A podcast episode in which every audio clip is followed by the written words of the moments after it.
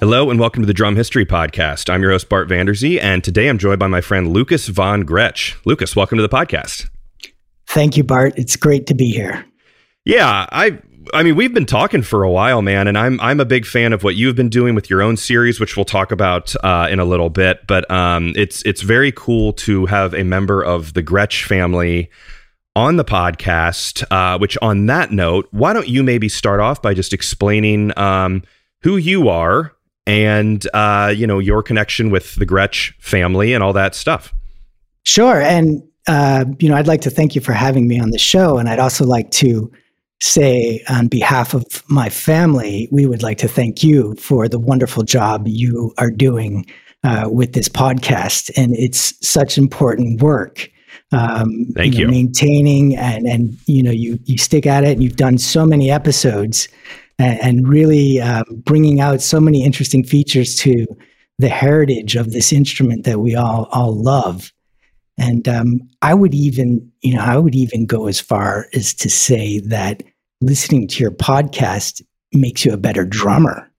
Interesting. And under, understanding drum history makes you a better drummer because it, it gives your playing a perspective and a yeah. point of reference. And, um, you know, so thank you for doing that. And sure. for, thank you for making me a better drummer without having to practice. I appreciate it. I I mean not even about my show, but I agree where just looking at drum history, it makes you just more obsessed with the instrument, which makes you then want to practice, which I think being a drummer is much more than just playing. It's uh it's looking at pictures it's looking at logos it's looking at old it's listening to albums it's all kinds of stuff. So uh, i appreciate that. That means a lot coming from you know uh, someone in the gretsch family. Well um, thank you bart. And um, just to explain people might be wondering who i am. Uh, you know i am what uh, you would call a modern day member of the gretsch family. So um, it's my great great grandfather friedrich gretsch who started the company all the way back in 1883. And it's my uncle, my mother's brother, Fred Gretsch, who's the current owner of the Gretsch Company. Cool. Yeah. I mean, you're you're in the direct lineage there. Um, so many Freds in the company, you know, which that's right, quite a few, and we're going to talk about all of them. Yes, yes. Which so on that note, you have put together um, a really nice outline that I have here in front of me to kind of keep track of everything. And um, just before we start, I'm really happy to be doing a Gretsch episode because Gretsch is obviously such a classic, huge brand. But um, I think I've only got one specific um, Gretsch episode with uh, John Sheridan, who worked on the Gretsch book with Rob Cook and um, did a wonderful job. But I mean, that was like in the first 10 episodes. So this is, we're mm. approaching 160 now. So it's been such a long time. Um, we're due for another Gretsch episode. So, um, Lucas, why don't you hop in here and uh, we have this outline. We, we're starting at Gretsch in the Victorian age, which is uh, quite a long time ago. So take it away, my friend, and, and teach us about the way back history of Gretsch. Well, sure. And, you know, a lot of people know that, that Gretsch is, is an old company. I think most people know it's an older company and they, and they think back to, well, you know, Max Roach and Tony Williams and, and Elvin Jones and, and, and so forth. And they think it's an old company. But I think there's probably a lot of people that don't realize just how, how old the company is. And, you know, next year in 2023, we'll be celebrating our 140th anniversary as a family business. Wow. And if you if you look at the year 1933, you know, which we'll be talking about later, it's it's Gretsch was already an old company by 1933 celebrating its 50th anniversary. So, you know, so today I just I want to take a closer look at at the really old stuff and take a closer look at the key figures that laid the groundwork for Gretsch and what would uh, what Gretsch eventually would become in the 20th century. Yeah. So so 1883 you said that is our founding date, correct? Yes. We're going to go all the way back and I'd like to go back before 1883 to kind of look at what was happening before the company started. And um, we can start in the 1870s um, where it's my great great grandfather, Friedrich Gretsch, who was living in Mannheim, Germany. And, um, you know, it's hard to, for us to know the reasons why he decided to leave Germany. We do know that he had a lot of family members living in the US at the time, lots of cousins, aunts, and uncles. And they would write letters back explaining how well they were doing and how much opportunity there was. And so we kind of think that this has probably been the main motivating factor for Friedrich to to take the journey and to come to the US. So, you know, like many uh, immigrants at the time, he had just such a huge network of family members already established at New York and throughout the country. So, um, as a 16 year old, he decides to board a steamship in 1873 in Hamburg, bound for New York. And um, the ship records tell us that he was alone on the steamship. And, you know, around this time, the transatlantic journey took about a week.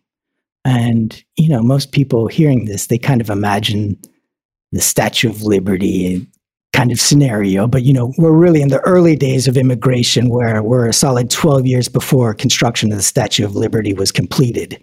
Yeah. And we're a good 19 years before Ellis Island. So he arrives at the first immigration center in the US, which was called Castle Garden. And we're pretty sure he stayed with his uncle Jacob Gretsch uh, and his American born cousins. And uh, so he, ha- he had a home environment to live in in the very beginning. And uh, in the registries of the time, we see that he was listed as a wholesale grocer.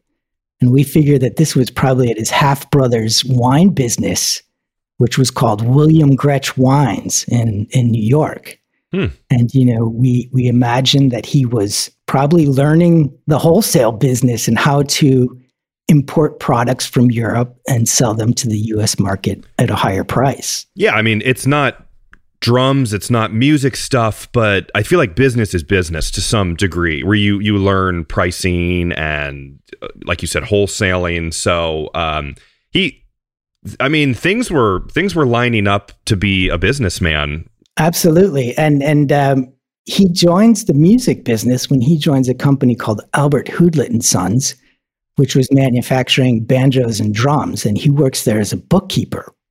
Hmm. And uh, that that was his big entry into the the music industry. And so he's working at this musical instruments business, and he meets my great great grandmother Rosa, who's a piano player, very musical, and also comes from a German family. So. Uh, you know they're they're probably speaking German, and and there's a lot of German speaking and there's a lot of love in the air. And, and they get married in 1879. And, um, you know, records indicate that they were living at Rose's apartment or her parents' home.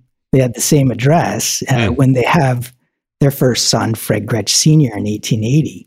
Wow. And then they have their second son, Walter, in 1882. And these two boys, the second generation, would play prominent roles in the future of the company in due course.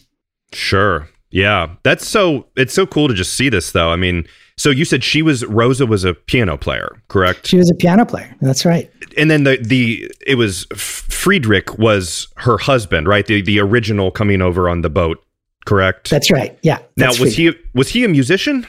Uh, we don't think so. Okay.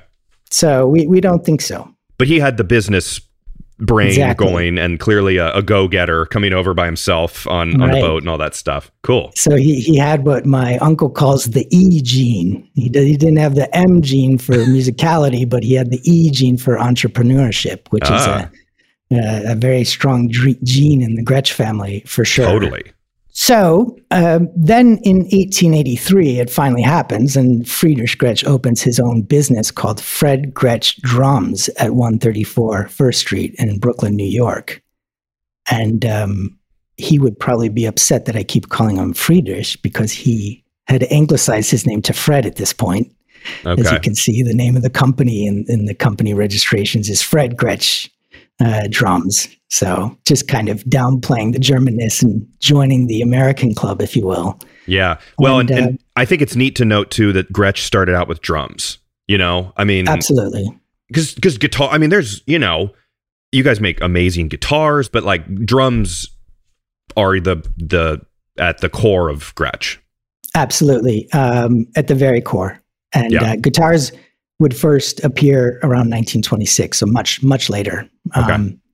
So it's interesting, um, you know, when I th- when I think about the um, the Gretsch business, I think I think about the bridges in New York a lot and, and how the bridges sort of symbolized interconnectivity, how the bridges sort of symbolized interconnectivity and commerce uh, for mm. Brooklyn and for the Gretsch Company. And it's interesting to think that in 1883, when when Grech was opened, it was the same year that construction was finished on the Brooklyn Bridge. Hmm.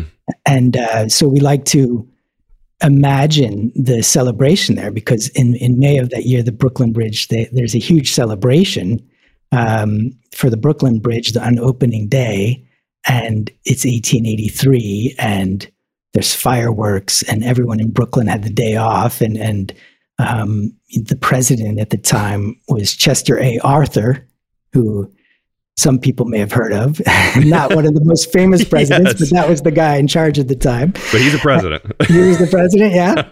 and uh, he gives a speech, and wow. you know we like we like to imagine how uh, I'll call him Fred now. How Fred and Rosa were definitely there and definitely walked across this bridge with their two sons, a one-year-old and a three-year-old, mm. uh, for the first time. And and you know, at this time, the tallest building in Brooklyn was six stories high.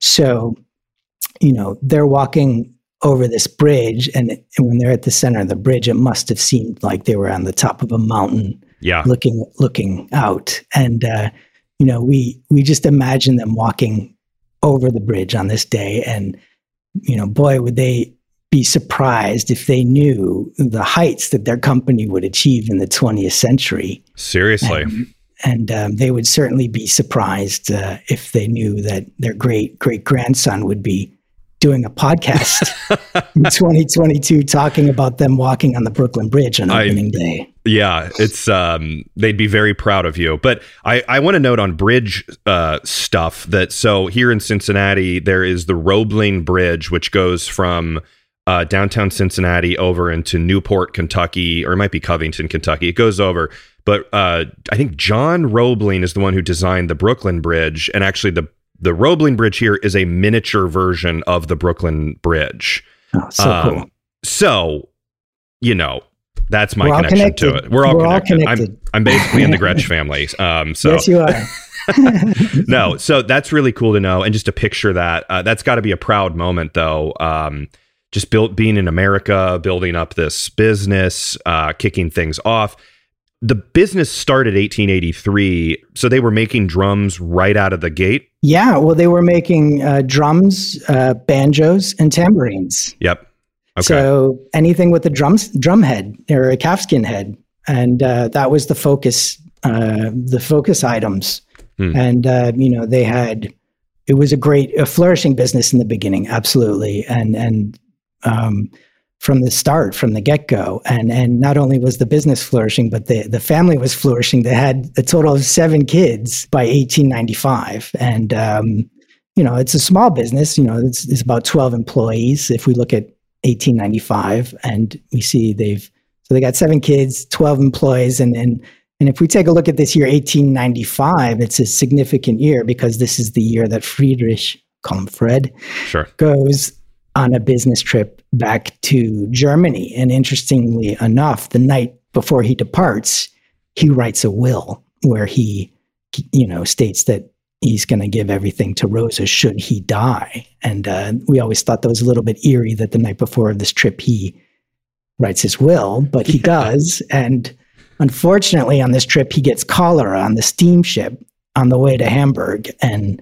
dies several days after his arrival. One one month shy of his 39th birthday. Oh my God, what a young um, guy. Um, yeah. And unfortunately, this theme of Gretsch, key Gretsch family members dying at a young age uh, begins here.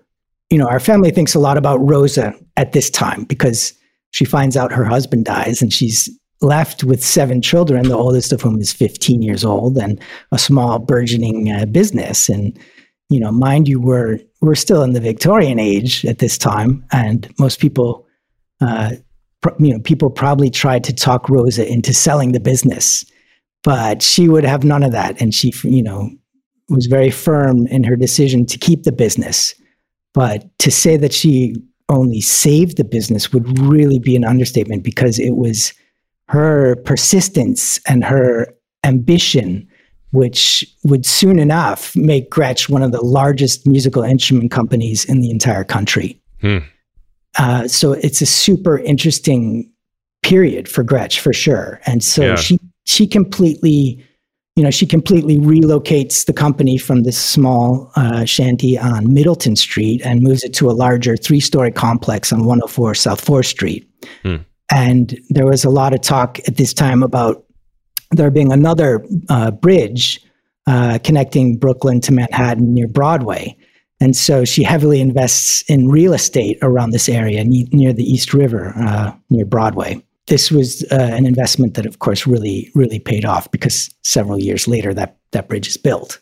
Yeah. You know, it's it's at this time, shortly after Fred Gretsch's death, that um, a super influential figure enters into the lives of the Gretsch family and it's a gentleman by the name of Jacob Hyman, and uh, he is uh, he becomes a boarder at the Gretsch house where, where the Gretsch family lives, and and uh, you know we often wonder, you know, why you know he was a su- successful businessman, he was a jeweler, and he was in his early fifties, and he was retired uh, and was a millionaire, you know, by today's standards. And Rosa was also a successful businesswoman in her own right. She didn't exactly need a boarder. But Jacob Hyman didn't have a family. So he was alone and he loved the concept of family and he loved children.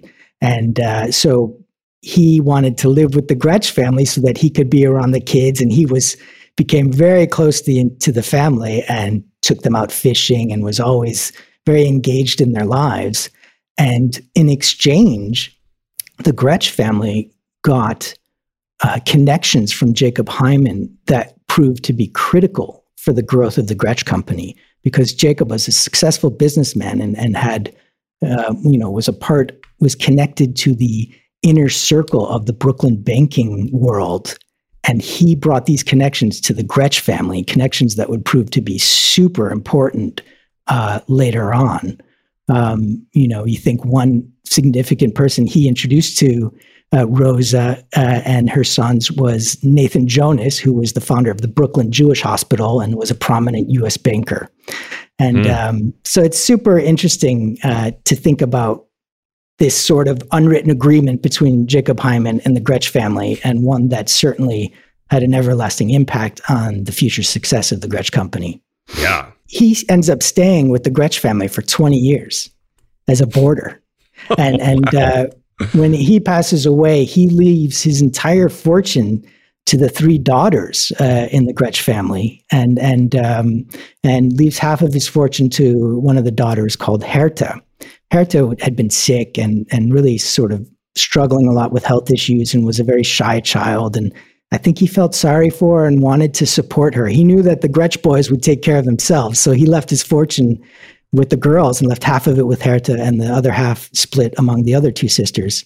Hmm. And um, and the interesting thing about Herta is she took this money and traveled around the world and had this incredible life. And you can learn about the women of the Gretsch family from my mother's homepage called lookingoppositely.com uh, which talks exclusively about the women of the Gretsch family. No, very few mentions of the Fred Gretsches.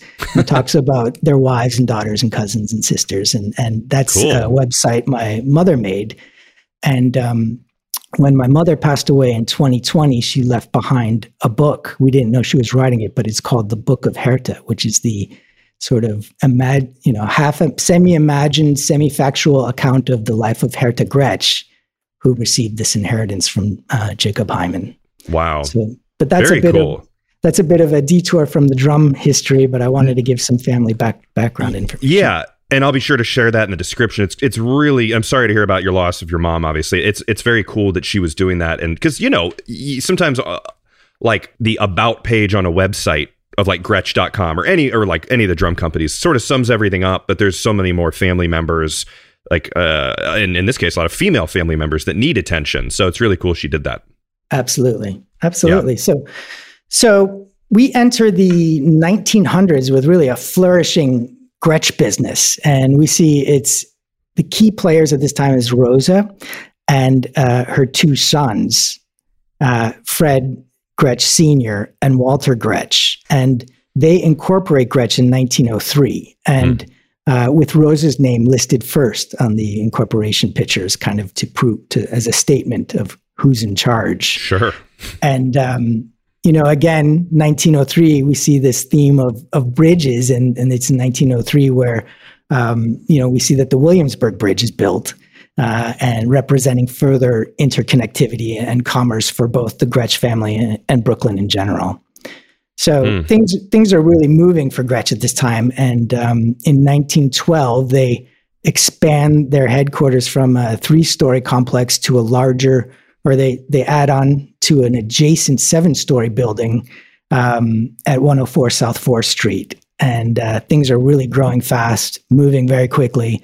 Um, and if you look at the Gretsch catalog from 1912, it's 184 pages long. it's selling everything. Yeah. Everything except harps and pianos, basically. You know, banjos, guitars, yeah. mandolins, uh, harmonicas, brass instruments, stringed instruments, you name it. And mm. um, and it's really only manufacturing drums and guitars and sort of importing everything else. So that's interesting. I mean, and and that's such a big factory. I don't know if at this point Gretsch was claiming this, but there's a lot of in these old um, newspaper articles I've been looking through. There's a lot of times where they'll where a lot of drum companies like Leedy or Ludwig or Gretsch, they'll they'll all claim to be the largest drum manufacturer in the world. Or sure. yeah. which it seems like how many yeah. Can there be? Because everyone seemed to make that claim. But I know Gretsch really was, I mean, huge. And you see the the kind of illustrations of the big, huge um, the factory and all that stuff. Yeah, and, and and they can advertise anything, you know, if they feel like they're the biggest company, then they can say yeah. that in the advertising, you know, hopefully it won't be fact checked 100 years later. no, it's like the internet though, where like you yeah. can say whatever you want, but but truly they all claim to be the world's biggest. But right, right, that's right. that's marketing. right. So, um I guess you know, this is a drum history podcast. Turning to drums, you know, we're 1920s. We're we're in the um, or, or the 19 teens, we're, we're really still in the ragtime era. And sure. then the very early days of jazz and and the drums at this point uh, were branded as 20th century. So they weren't calling them Gretsch drums; they were called 20th century.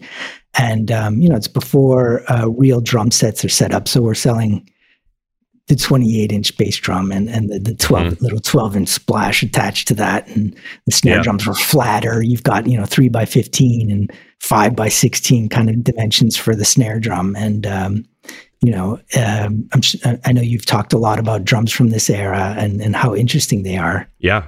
But so it wasn't gretsch. It was 20th century was like the brand right. It, the, brand the was that- called 20th century. That's interesting. Yeah, and it, it, wasn't really until the 30s where my grandfather William Gretsch really said, "Hey, let's let's start making some Gretsch instruments," you know, and calling yeah. them Gretsch instruments. That came a little bit later. So interesting. And so in this early 1900s, I mean, Ludwig and Ludwig was kind of in Chicago making things happen, but mm-hmm. they're so far apart. I mean, New York and Chicago aren't that they're not the opposite sides of the country, but they're not this wasn't something where people are shipping things back and forth.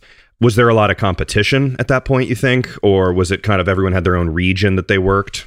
Well, I mean, in New York, there, you know, there, the big wholesalers at the time um, was Buegeleisen and Jacobson was a big wholesaler. Um, there was the Bruno was the name of another big musical instruments wholesaler in in hmm. Chicago. There was the Tonk Brothers um, so there, there was a lot of wholesale competition, not much manufacturing competition, I think, at this point. You know, mm. um, of course, that would heat up much later. Yeah, but that's so. an interesting thing to differentiate because of wholesaling versus manufacturing. Wholesaling would obviously mean that they, in their 180 page whatever uh, book, would be selling things, a lot of things made by other people that they were just kind of sourcing sure. and put out there. But drums, they were manufacturing. Yes, drums and guitars at this point. drums point. and guitars and, and banjos. Yes, correct. Yeah. Okay, cool, cool. All right. Well, yeah, keep going from there. Okay, so in, in 1916, uh, Gretsch begins construction of a massive 10 story manufacturing complex. And this is like a major, major urban renewal project that had a lot of support, a lot of support from the municipal government at the time. And, and this area near the East River on Broadway was kind of a dormant area. So they wanted to reignite this area, if you will. And um, so this building was huge, still is huge. It's still there, Yeah. um, and it's it's got twenty thousand square feet on each floor, and it's got windows on three sides of the building. It's just a really large Wow. building, and, and of course, when you when you drive from Manhattan to Brooklyn uh, on the Williamsburg Bridge, you can see it on the right hand side. It says Gretsch Building Number That's Four. Awesome. And Is it um, condos now or something like that? Or yeah, so today it's it's uh, luxury condos, um, and I know Fifty Cent lived there, maybe still lives there. You Wow. know, multi-million dollar price tags on these things, and yeah. um, you know, and it's interesting to think this required a lot of financing, and they had connections from Jacob Hyman and connected to guys like Nathan Jonas and the Bake Bankers, and they were able to finance the this, the family was able to finance this building, which at the time cost three hundred and seventy five thousand dollars, um, which in today's money is about ten million dollars. Um, just to give you a perspective, Yeah. obviously, ten million dollars will probably buy you one or two apartments in that building today, but that's New York real estate for I you. know. so- Things have changed. I, I also wonder, and uh, not to keep derailing, but I mean that's right in the middle of World War One. There's a lot of more to that than than um, just you know a quick conversation. But I wonder if they felt anything, any World War One kind of uh, affecting their business at all, with them having German heritage and all this stuff. If that was a factor at all um, in their day to day. I would say so. Um, you know, at this point in time, it's Fred Sr. and his brother Walter who are really running things, and Rosa's step back. And, you know, as the U.S. enters the war the year after they build 60 Broadway, uh, the U.S. enters the war in 1917, and there was definitely a Okay. lot of um, anti German sentiment going on at the time. Um, you know, you see a lot of companies at that time kind of downplaying their Germanness. And, um, you know, you see, you know, one of the banks they work with was called the German Savings Bank in Brooklyn. And they they immediately, when this starts happening in World War One, they changed their name to the Lincoln Savings Bank just to sort Yep, of downplay things a little bit. classic. Yeah, And um, you know, it's really interesting because it's it's this bank, the Lincoln Savings Bank, that we see uh, my great uh, grandfather Fred Gretsch Sr., who's also running Gretsch at this time. He becomes elected to the board of this bank. He was really heavily involved in the banking world, and Hmm. um, but it wasn't all about banking for him. And he knew he had to keep Gretsch innovative. They had to come up with new stuff. And it's in this year, in 1918, that we see uh, him come come up with the first multi-laminate uh, bass drum hoop, oh uh, which is using this multi-lamination process that they had, they had come up with. And, and what this does is it makes uh, you know hoops and shells lighter in weight and, and certainly more robust and stronger. Um, and up until this point, drums were just steam bent um, from a single uh, piece of wood. So this is a very innovative process, and we're really proud of this innovation because it's an innovation that's still really regarded as the industry standard today. Hmm. Yeah, I'm sure. And I mean, 1918, we're approaching the 20s, which I think a lot of people um, sort of put the 20s as like uh, this is when the modern drum set really kind of came together because the you know the 19 teens was pretty disjointed to some degree, I guess, with like things are still getting figured out, things are new, you know, the drum set being put together as a, a unit, but we're getting into that uh, you know, what we think of as a drum set. Obviously it's not double bass drum, huge power toms and stuff, but it's it's starting to look more like a modern uh, drum set. Yeah, absolutely, absolutely, and it just keeps evolving. And you know, as we as we move into the twenties, it's you know, it's also the wholesale business is booming, and the drums are developing, and you know, that Gretsch is selling over three thousand different instruments and accessories, and uh, you have and you have entire factories in Germany and Markneukirchen manufacturing solely for the House of Gretsch, which really gives you an idea of the volume that was going through uh, the Gretsch company at the time. Hmm. Um, so, and it's it's in the early 20s where you have this. It's basically a partnership between the brothers, Fred Senior and Walter, the second generation guys. And um, in 1924, Walter, the, the younger brother, decides to leave Gretsch with another Gretsch employee by the name of William Brenner. And they start their own company called Gretsch & Brenner uh, in 1924. And this company actually stayed in business uh, until the 1950s. Uh, so it stayed wow. in business for a long time and, and, and sort of competed with Gretsch, uh, but also worked with Gretsch. You know, they came out with their own line of drums called Rocket Shell drums, uh, which was basically made at 60 Broadway. They were basically Gretsch drums, but they put the label on it. Hmm. Um, so they were working together in a way, but there was definitely animosity between the two brothers. And the family story says that when Walter Gretsch eventually passed away, someone told Fred Gretsch, you know, your brother Walter's died. And he said, I don't have a brother Walter.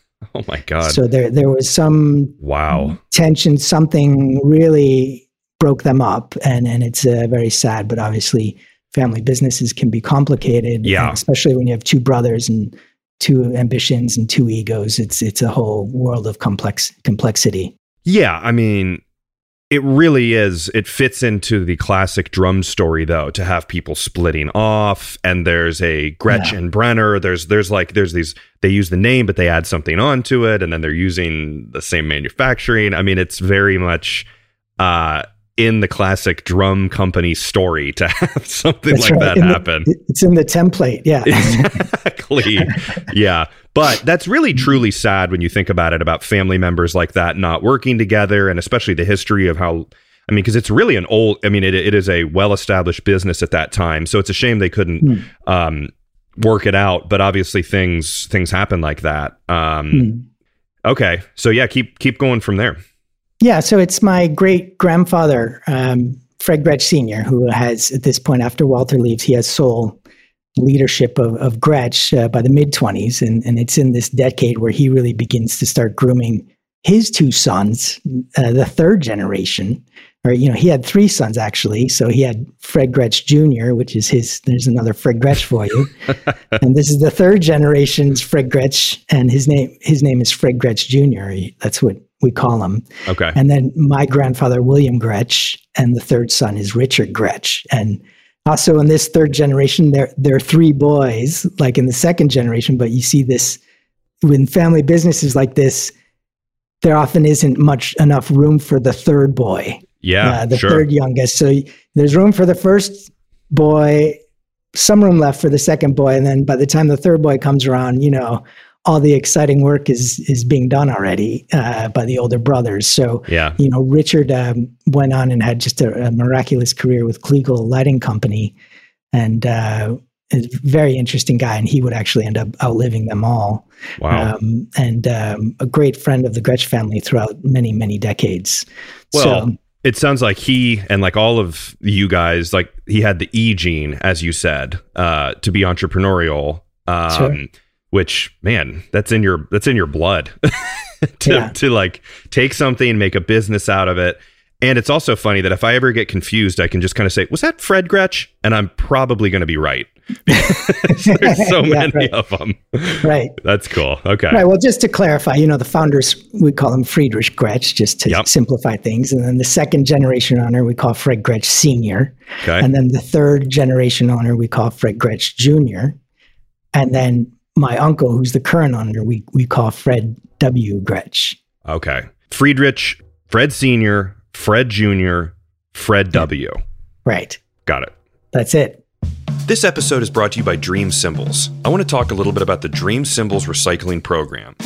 The recycling program is simple. Bring your broken or unwanted cymbals, all brands accepted, into your local Dream dealer, and you can earn $1 for every inch of cymbal you bring in towards the purchase of a new Dream cymbal. For example, bring in two 20 inch cymbals for recycling and receive $40 off the price of a new Dream cymbal. It's that easy.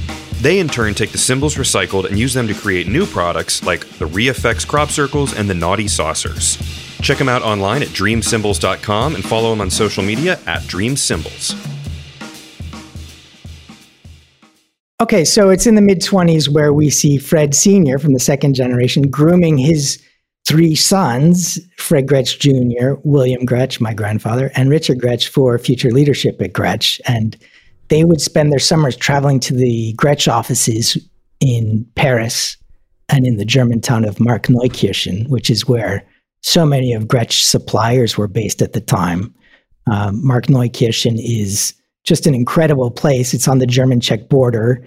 And today you still have over 100 uh, instrument manufacturers there, you know, handcrafted uh, wow. uh, manufacturers. And I would strongly encourage anyone who comes to Europe to to visit uh, Markneukirchen and to check out the museum there. It's a musical instruments museum uh, which sort of goes through the history of the hand craftsmanship since, you know, the 16, 1700s. Awesome. Can and, we uh, pause there though?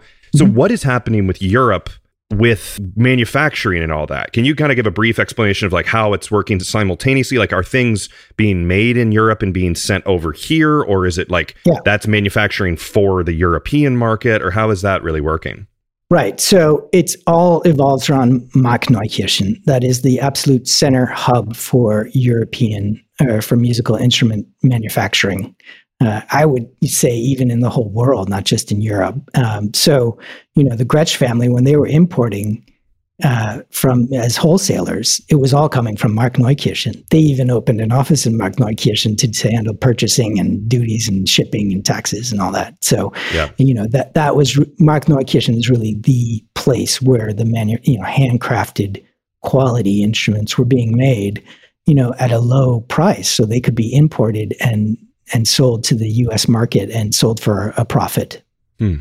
Okay. So let's move forward from there. So we were in the 20s. Uh, they're, um, I feel like just the world in general, like everyone's having a good time. Jazz is exploding. They're, you know, people, which, which obviously with jazz being so popular, it means that more people see drum sets and drummers and they want to buy them who am I going to hmm. buy? Oh, here's here's a Gretsch drum set. That or 20th century, I guess, at that point. Yeah, and and it's in the 1920s where Gretsch really begins because of the things you're saying. They begin to take drum production very seriously, and they uh, they recruit a drum builder from England, a gentleman by the name of Richard Dixon, who was working as a builder at the company Hawkes and Sons in London.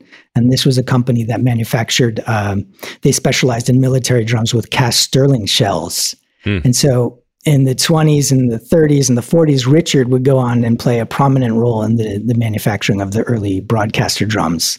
Cool. And um, and so what we see going on in the 20s is is of course the cymbal wars, which we should talk about. Yeah. Um, you know, this is a um, this is sort of a heated trademark battle between the Gretsch families and the Zildjian family uh, over the Zildjian name. And you see, Gretsch had, had begun importing Zildjian cymbals into the US market in 1895 and played just a huge role in introducing Zildjian to the American market. So in 1928, uh, Fred Gretsch Sr., the second generation Fred, he registers the trademark names A Zildjian and K Zildjian. He gets these names under his control. Hmm. Um, and a year later, Avedi Zildjian decides to move his company from Turkey to the US in 1929. And, you know, he's obviously disappointed because he can't sell his own name, the, the products that have his own name on it. And uh, this begins a, a, heated battle between the Gretsch family and the Zildjian family. But, you know, yeah. so Gretsch has ownership of the the A Zildjian and K Zildjian brand names, two separate brand names. But because Gretsch is only making K Zildjians, they're not they're not making or manufacturing or marketing A Zildjians. So they're not legally allowed to keep the name. They have to release it because they're not using the name actively. Hmm. Which means Avedi Zildjian gets a hold of the A Zildjian name. Um, so the result is you've got the Gretsch family selling K Zildjian cymbals and the Zildjian family selling A Zildjian cymbals for many years. And you see in the advertising things like, you know, um, you know, they kind of throw a bit of mud at each other, saying, you know, we're the real deal, you're the imitation. Uh, why yep. accept imitations when you can have the real thing? And um, you know be aware of imitations and so forth. Yeah, uh, and and because K were being made in Turkey, being imported by Fred Gretsch, and then A Zildjian were being made in Quincy, Massachusetts, by the Zildjian family with the secret, but being made in America. So the whole thing would be these are real Turkish cymbals for K A would be we're the Zildjian family making it because then the K family sort of turned into the Dulgarians and Mikhail and those folks who then took the secret and then that turned into Zilko and later on all that stuff. So it, you did a very good job of kind of summarizing that in a nice because uh, if you read it sometimes you're kind of like wait a minute who who did what and there's there are court documents sure. um, that you can find which i remember doing a zildjian episode going way too deep and looking at that because uh, the legal battle went on for a long time uh, into the 50s if i'm not yeah mistaken. and so in 1955 Avedi Zildjian tries to get control of the K Zildjian brand, but he simply lost in court because Gretsch had legal ownership of the K Zildjian brand. Mm. So, you know, Gretsch could just continue selling K Zildjians. And yeah. And you know, you you wonder, you know, how did this how could how did this end right this yeah, horrific, like horrific battle yeah and, uh, and, so what what happened is it ended because in in 1967 Gretsch is sold to Baldwin And Baldwin maintains the rights, but through but because they bought Gretsch, they also bought the rights to the K Zildjian brand name. So Baldwin then continues to give the K Zildjian brand name back to the Zildjian family. Which is right. Things seem now like it's just Zildjian. It's just Gretsch. Like right. there's less s- disjointed, split apart. That's K period Zildjian. That's A period Zildjian. Where it's like, mm wait, what? like yeah. it's just Zildjian. So that's good to know. Hmm. Good, good on Baldwin for you know kind of ending the madness and setting things straight. Yeah, well, there's there's you know there's the business side to the story. You know, businessmen behaving the way they do uh, to make as much money as possible, and then there's the moral side of the story and who who does who really deserves to have the brand. So there's different angles to it for sure. Yeah, so, you know, returning in the 20s, we see, um, you know, here, here comes the first Gretsch guitar, 1926. And, you know, we could make another podcast about Gretsch guitars. we'll just keep it on drums here. Yeah.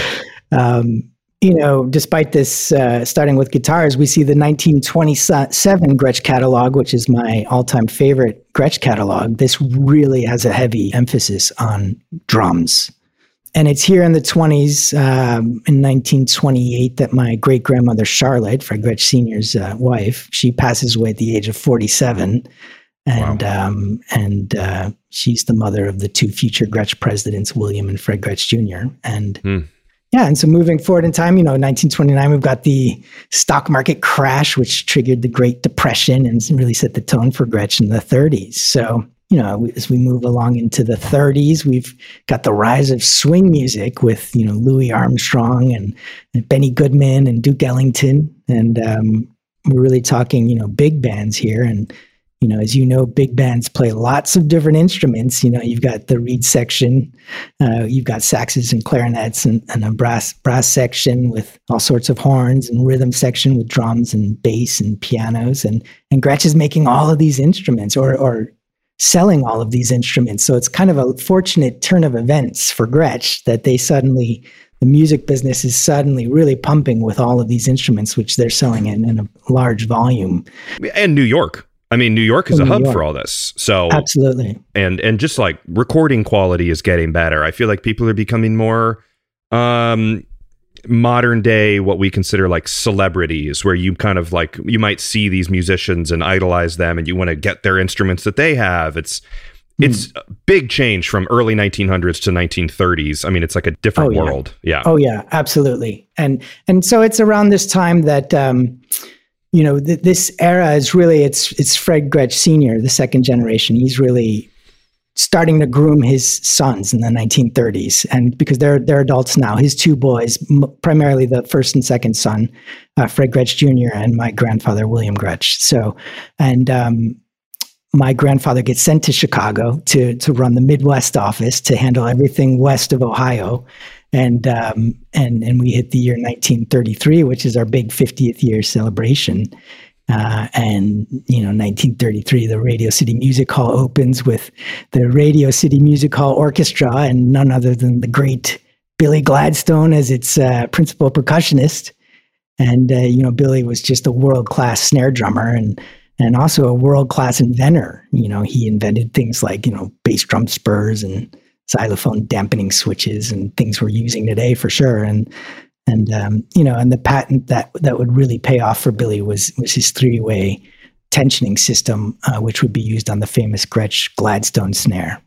Yeah, which there Chet Falzarano has a full episode about Billy Gladstone, which is worth um, I mean, he he obviously deserves and and he got a whole episode because Billy Gladstone is just one of those people where I, I think in that episode I, I kind of said like like George Way or these guys who were just like behind the scenes like inventors who like mm.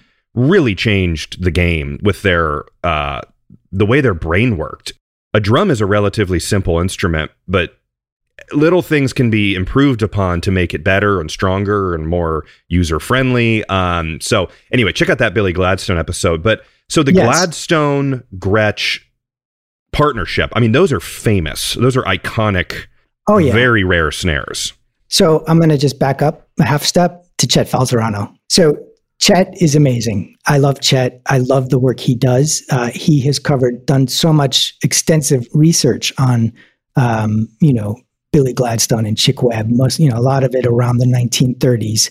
Um, you know, Chet uh, we're so grateful to Chet and the work he's done. You know, guys like Chet Falzarano and it just and you sure uh, More have Chet. a special have a special place in our heart. So I just wanted That's to great. say thank you to Chet for all of the the work he did. I, I don't have the Billy Gladstone book on my desk, but it might be in my bookshelf somewhere. Yep, yep, yep, so. yep. He's the real deal and really knows his stuff. I need to have him back on for a Chick Webb episode uh, oh, because please do. Yeah, I will work on that. You you have reminded me. So um, yeah, and yeah. so for those of you who don't know, it's episode 133 with Chet Falzarano talking about.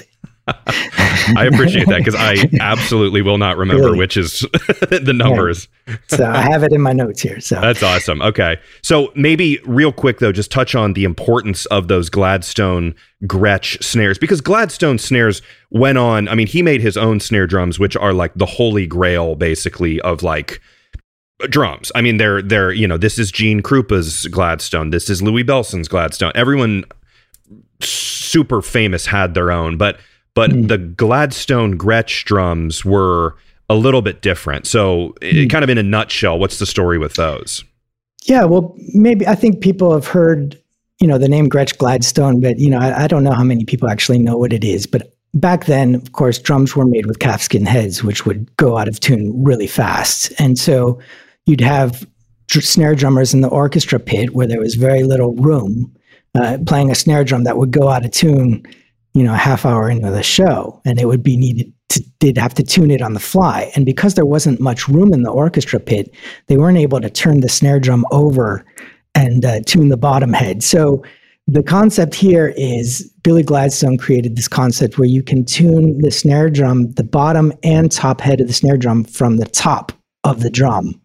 Uh, and this was done with a special, it was a three way tuning system. So you could, you know, by turning the tension rod on the top of the snare drum, you could tune the bottom head.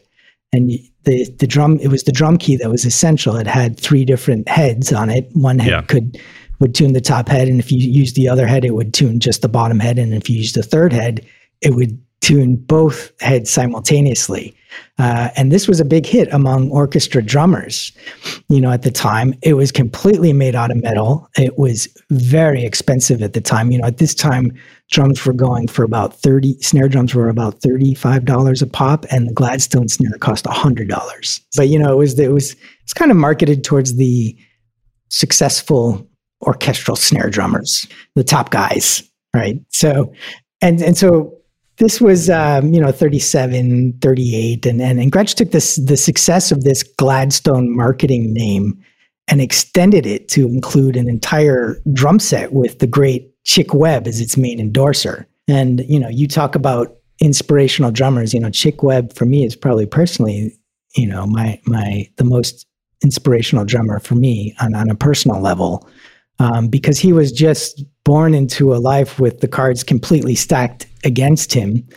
Uh, as an infant, he fell down some stairs and crushed several vertebrae in his spine, and this developed into um, tuberculosis of the spine and stunted his growth and left him with a sort of hunchback appearance. And but despite all of this, he was able to go on and really rise to prominence as in, in the 1930s as um, the orchestra leader of the Chick Orchestra. And yeah. they were the house band for at the Savoy nightclub on Lenox Avenue in Harlem. And uh, he joined forces with Ella Fitzgerald, and together they became international stars with the A Tisket a Tasket, their big hit.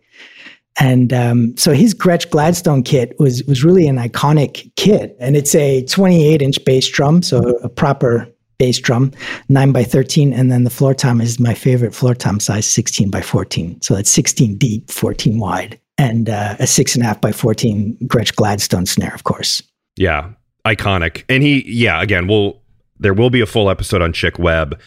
All right, so let me ask you this though. So are we still 20th century drums at this point, or are we Gretsch drums? Right. So um, Gretsch American in the tw- you know I think in the 30s, you know they they're they're marketing the drums. You know, in the 20s and 30s, they're really marketing the drums as, as Gretsch American uh, is okay. the name of the drums, and and it's in the 30s where where Broadcaster begins as well. Um, you know, this yep. is really the 30s is really 35, 36. They get introduced. They don't appear in a catalog until about 1939. So, got it. It's been said before on the podcast, but the the whole broadcaster thing, Radio King, all of it you can kind of put together with because radio was the the way to get reach people. You know, they would broadcast from these hotels and they would have these people would listen. So that radio theme uh, was super popular. Ergo, the uh, broadcaster, but with a K.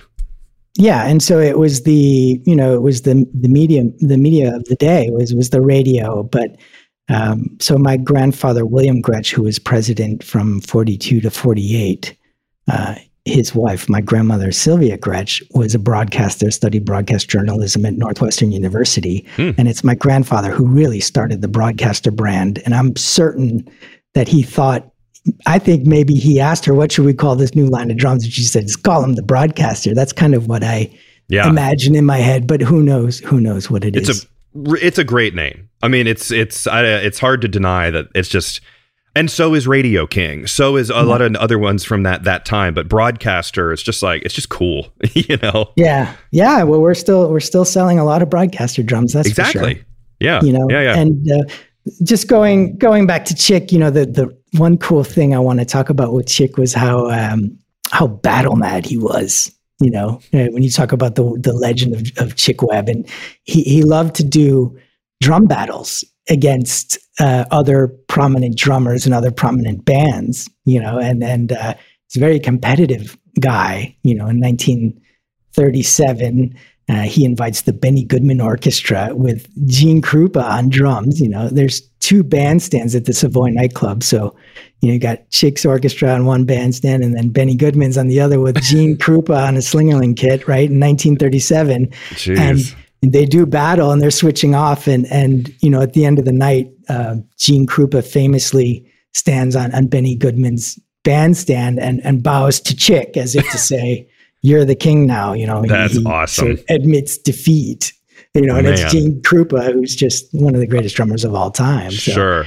but these guys always seem to have a bit of a mutual respect for each other, oh, which pe- gosh, people yeah. do today as well. But it was like yeah uh, it was different. It was like we're out here. I mean, they're pioneers. They're they're paving the way.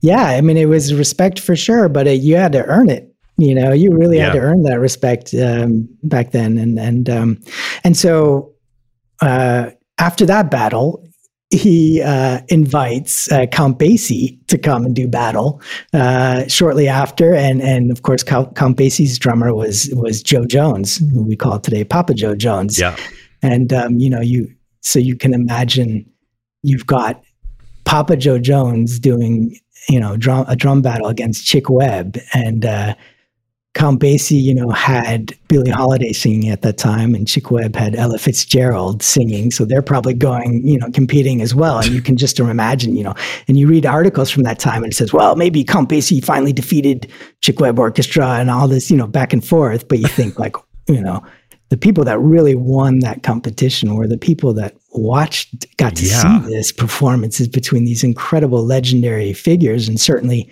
two of the greatest Gretsch drummers of all time, arguably. Yeah. So yeah, it's interesting how it, it's not recorded. It doesn't live forever. It was a one-off. It was there there for that night. They do the battle, but then it probably spread in all the newspapers. Like some kid was on the street going, Count Basie was taken down, or Count Basie won. like in that voice. In yeah. that voice, it has to be. They all they all had that voice. The 1930s um, voice. Yeah. yes. Which you listen back to old stuff, and it seems like they all did, but uh, it's different than today, where it all was was saved forever. But um, yeah. let's let's talk more about Broadcaster because this is iconic. For it to still be around today is clearly it was it was uh, important. Yeah, well, you know, um, it's it's here in the 30s, you know, that, that, that Gretsch really introduces Broadcaster for the first time, as you know, appears in the catalog in 1939, and um, you know, it was really my grandfather, William Gretsch, who really was pushing, you know, we need to make our own brand. We need to make Gretsch, Gretsch. You know, we shouldn't call it these drums Gretsch American or 20th century. They should be called Gretsch. I want yeah. my name on this these drums. And and he's pushing things along in that direction. And um, you know, when I talked to my uncle Fred Gretsch, uh, you know, I, I, had a conversation with him, and he he was so funny. He said, you know, Lucas, you want to see, you know, the, what the first broadcaster drum looked like? And he shows me a banjo. And I said, what are you talking about? He says, look at this banjo. It's got a 14 inch drum hoop on it, mm-hmm. a die cast hoop on this banjo, you know, yeah. and, and he says, this is the first broadcaster, you know, this, and, and of course the broadcaster would go on and have die cast hoops on, on the 14 inch snares. And, and that was an extension of the banjo basically. So that yeah. that concept was just applied to the broadcasters the first broadcasters. And and the early broadcasters had toms tacked on the on the bottom heads which is a technology that obviously didn't age so well. Yeah. Uh, tacked bottom heads but uh, you also saw these on the gladstone drums. And you know the first um, the first gladstones were also three plies just like the first broadcasters. Mm. um, and you had 301 hoops, which was just the single flanged on the toms. And the finishes were Duco white, Duco ebony, or you could pick any color and have a Duco cool. two color combination. So, um, but you know, also like as you know, in the late 1930s, this is also where you see the brands uh, Catalina and, and Renown appear for the first time. And these are also popular price drum sets for students or younger kids that maybe didn't have the budget for a broadcaster or a Gladstone kit you know, so yeah. like today. And so for folks listening to this who play a broadcaster or a renown or a Catalina, it's just really important that you understand that when you're playing these kits, that you're really engaging and connecting with a heritage and a legacy that goes way, way back in time.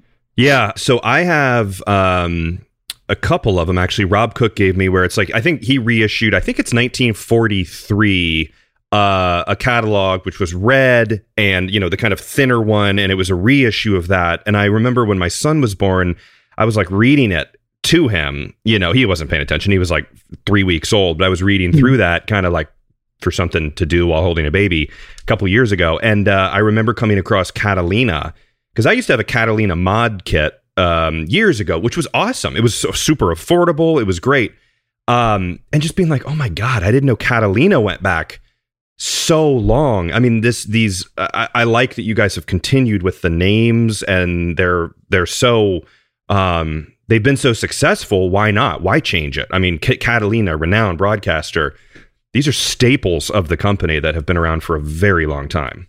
Sure, it's just it's a part of the uh, the tapestry of, of the Gretsch heritage. You know these yep. names and and yep you know the the Catalinas and the Renowns back then they had tempo blocks.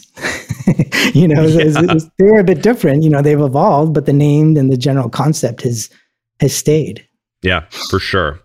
All right, so things are soon going to change though, because it's an interesting time in general though, because 1929 to I guess 1939, I guess is sort of continu- considered the Great Depression. So things were mm-hmm. rough all over, but as we enter in the 40s uh, let's take it from there and, and, and what, what happened in the 40s for Gretsch? Sure. Well, you know, in the 1940s, we see the, the, you know the War Production Board comes along and basically tells all manufacturers that their products cannot be made of more than 10% metal. Obviously, this puts a damper on the whole Gretsch Gladstone snare drum project, which was entirely made of metal. a lot of metal. yeah.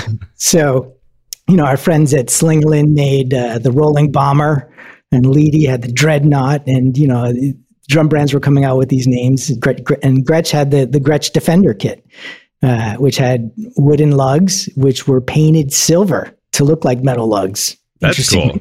yeah, and yeah. and uh, wooden hoops, and even had a wooden snare stand. So, um, and the War Production Board assigns Gretsch to make because Gretsch had the technology to make hoops out of wood. Gretsch is assigned to make these wooden hoops for gas masks. Um, and, and, because Gretsch could mass produce these hoops. So the day shift would come in and work on musical instruments from 9 to 5. And then from 5 p.m. to 1 a.m., a shift would come in and solely manufacture these wooden, small wooden hoops for gas masks. Wow awesome. I I'm sure maybe John probably referred to it. John Sheridan probably referred to that in his episode, and I probably forgot. But I love hearing that stuff about what they made after yeah. hours, like Rogers making the gauges for like airplanes or whatever. It's neat to hear, uh, just because they it's such a special time. It's like. Yeah. You have the ability to do this. You're going to do it, and then yeah. the L thirty seven uh, edict or whatever, where the the ten percent metal. it's man, it really I feel like everyone it kind of leveled the playing field a little bit for drum brands where none of you are using metal. You all have to make it work. Uh, yeah. Good luck, and you're going to have to make war specific items as well on top of that. So tough times. Yeah, and and you know, I think you know the focus was. I think people were very enthusiastic about doing whatever it took to help yep. the cause. You know, totally. I think you know, I don't think people were so focused on making sure their drum company was profitable in, in these few years. You know, it was yeah. let's win the war. You know, yeah. so it was kind of a, you know, they they did it uh, with it with a spirit that that we're not familiar with today. You know, sure. And and you you know you talk about it's so interesting because there there are so many prominent figures uh, coming into Gretsch later on after the world after World War II guys like Duke Kramer and Phil Grant and and Fred Gretsch Jr., who were all war vets, and the, these were the guys running Gretsch in the in the heyday, in the first golden age of Gretsch in the 50s and 60s, and these were tough guys, you know, the greatest generation, you yep. know. And you talk about, you know, if we ever were put placed in a boxing ring against these guys, we'd be lying flat on our back after 10 seconds, right? These were yes. these guys were tough, and they were, you know, the greatest generation. So yeah it's obvious they had seen some stuff. You know what I mean? They had done yeah. some stuff and uh, very, very uh, scary stuff. I'm sure. And when you're in that, you know, in war, so to come back and have to handle a business probably seems like you know, I I got this. Yeah. you know, Piece no big deal. Piece of cake. And so in in 1942, during the war, that's when Fred Gretsch Sr., the second generation Fred, retires and um, he leaves the company to his oldest son, Fred Gretsch Jr. But shortly after, Pearl Harbor happens and Fred Gretsch Jr. leaves and joins the Navy um, to, to fight the war in the Pacific. And so his younger brother, William Gretsch, who's my grandfather, uh, mm-hmm. runs the company uh, starting in 1942. And, um, you know, this is the year also where my grandfather marries Sylvia Gretsch, uh, my grandmother uh, in December of that same year. So pretty um, cool. You know, and, and so Fred Gretsch Jr. goes to the Pacific and he didn't talk much about uh, the war when he came back, um, but he served with distinction as, as a, a commanding officer in the Navy. And, and uh, he was a part of the construction battalion in the Pacific. So they were also called the Seabees. His job was to build landing strips. So Cool. You know, there was this famous Battle of Tarawa in World War II, which was just a gruesome battle. And uh, the U.S. won the battle, took over the island. The next day, Fred Gretsch Jr.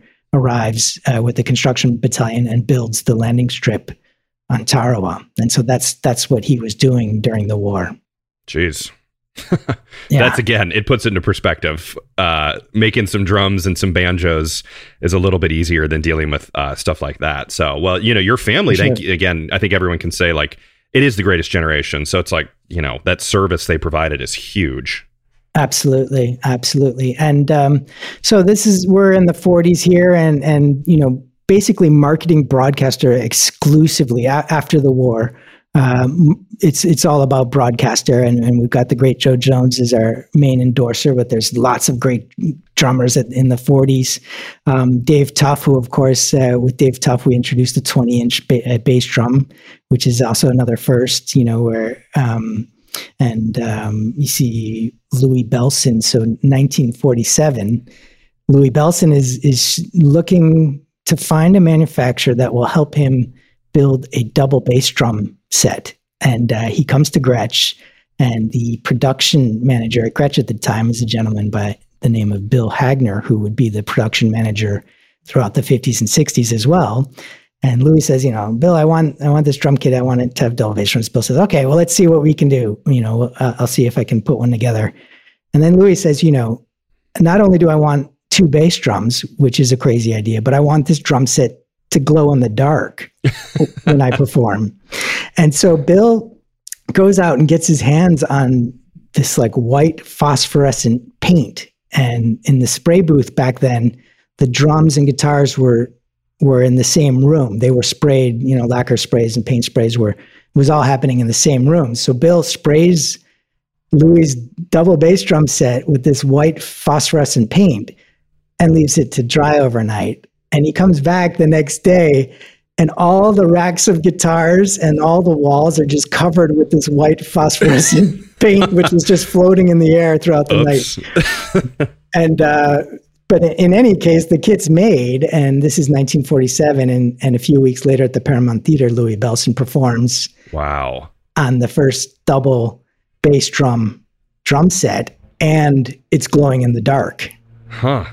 That's so, crazy because you don't really in videos and things like that. You're not a lot of times things that early are black and white, and you can't really tell a yeah. detail like that unless right, a, you hear an, an account like that. Um, yeah. Which man, Louis, and that is very early. I mean, I think there's there is debate over who was first with double bass, but in my accounts that I've seen, I mean, if that's 1947, that's pretty darn early on. Maybe someone put two bass drums together before, but a manufactured kit as a mm. double bass drum set. Uh, because later there's like Rufus Speedy Jones, Sam Woodyard did it. Um, but I think, I mean, I, I, would, I'm in Team Louis of being the first to actually play a manufactured double bass kit, um, which gotta love Louis, you know. Thank you, Bart. okay, so let's just uh, let's talk quickly about Kenny Clarke, and then we'll yep. wrap it up with the death of my grandfather. So, sure.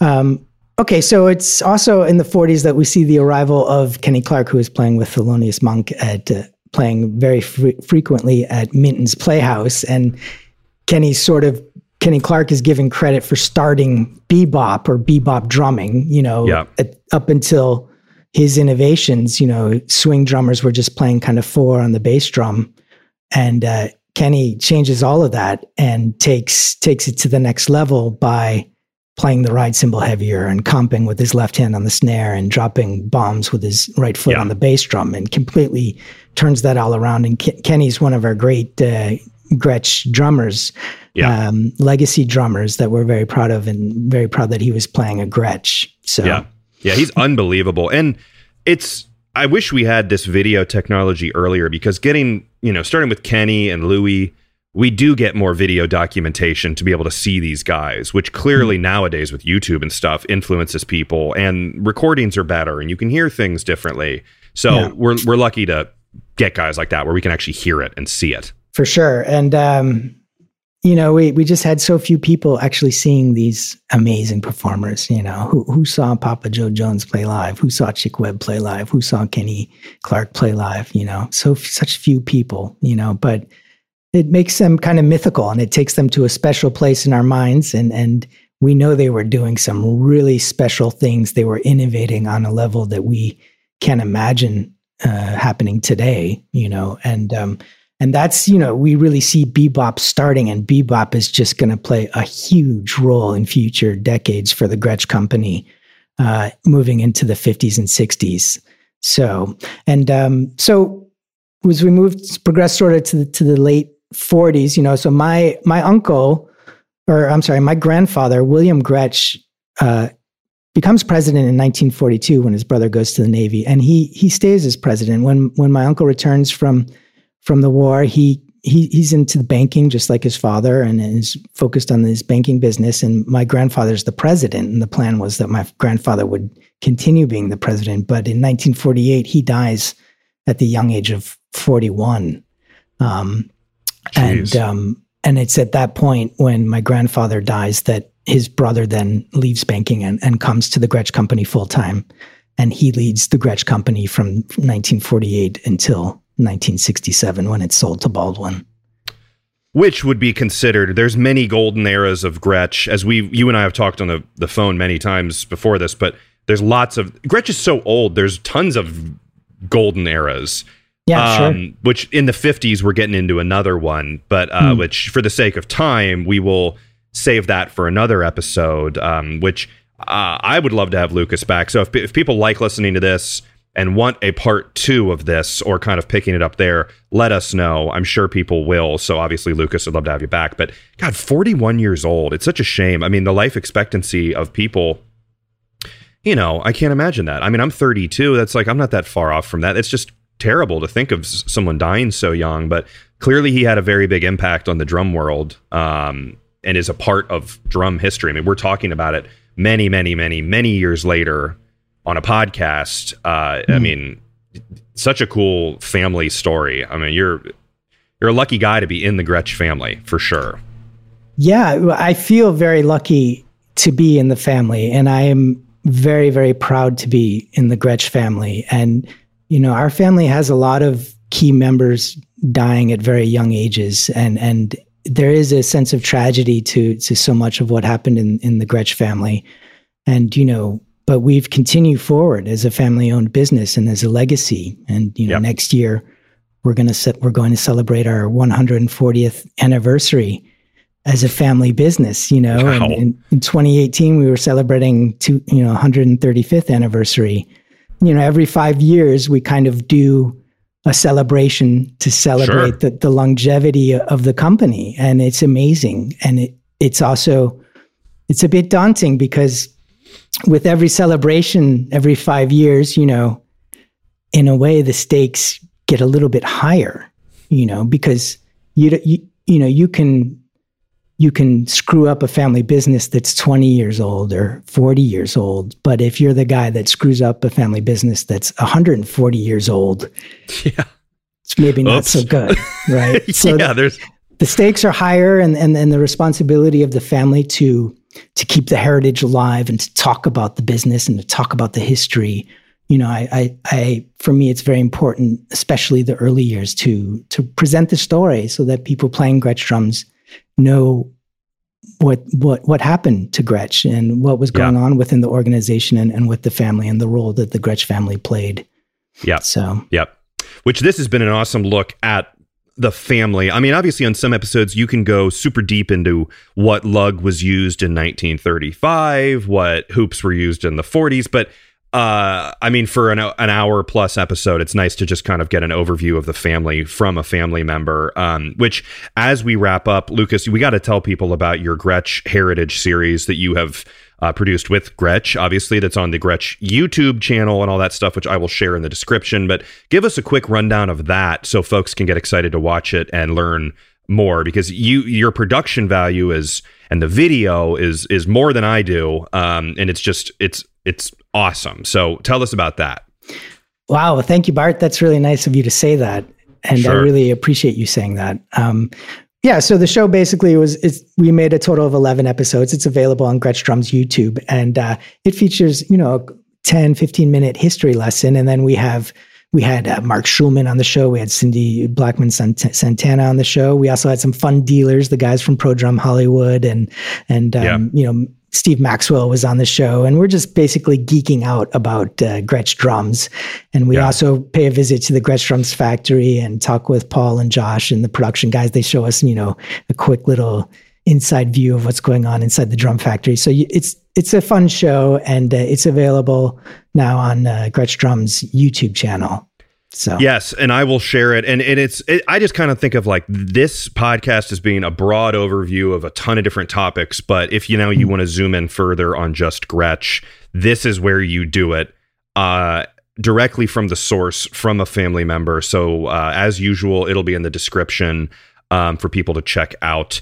And um, later in the week on uh, Thursday or Friday, I'm going to put up a cool video and a podcast short episode, the news stuff I've been doing about a cool article that I sent to Lucas about uh, kind of a bandit and a robbery and the Gretsch factory and all this stuff, which I sent to you, and you were like, "No one has seen this. We haven't seen it. No one saw it." yeah, so, hands up.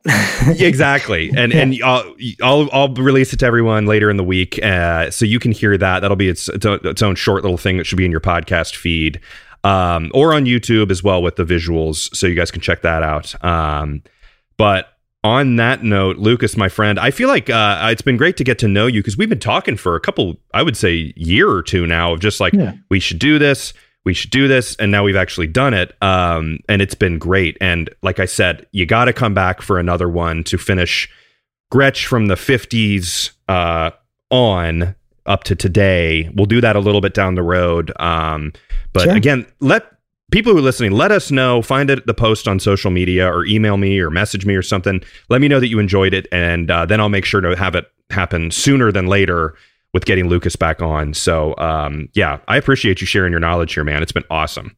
Well, thanks, Bart. And I would love to come back and continue talking about uh, my family's history. And thank you so much for giving us the platform to do so. Really appreciate that. If you like this podcast, find me on social media at Drum History and please share, rate, and leave a review. And let me know topics that you would like to learn about in the future. Until next time, keep on learning.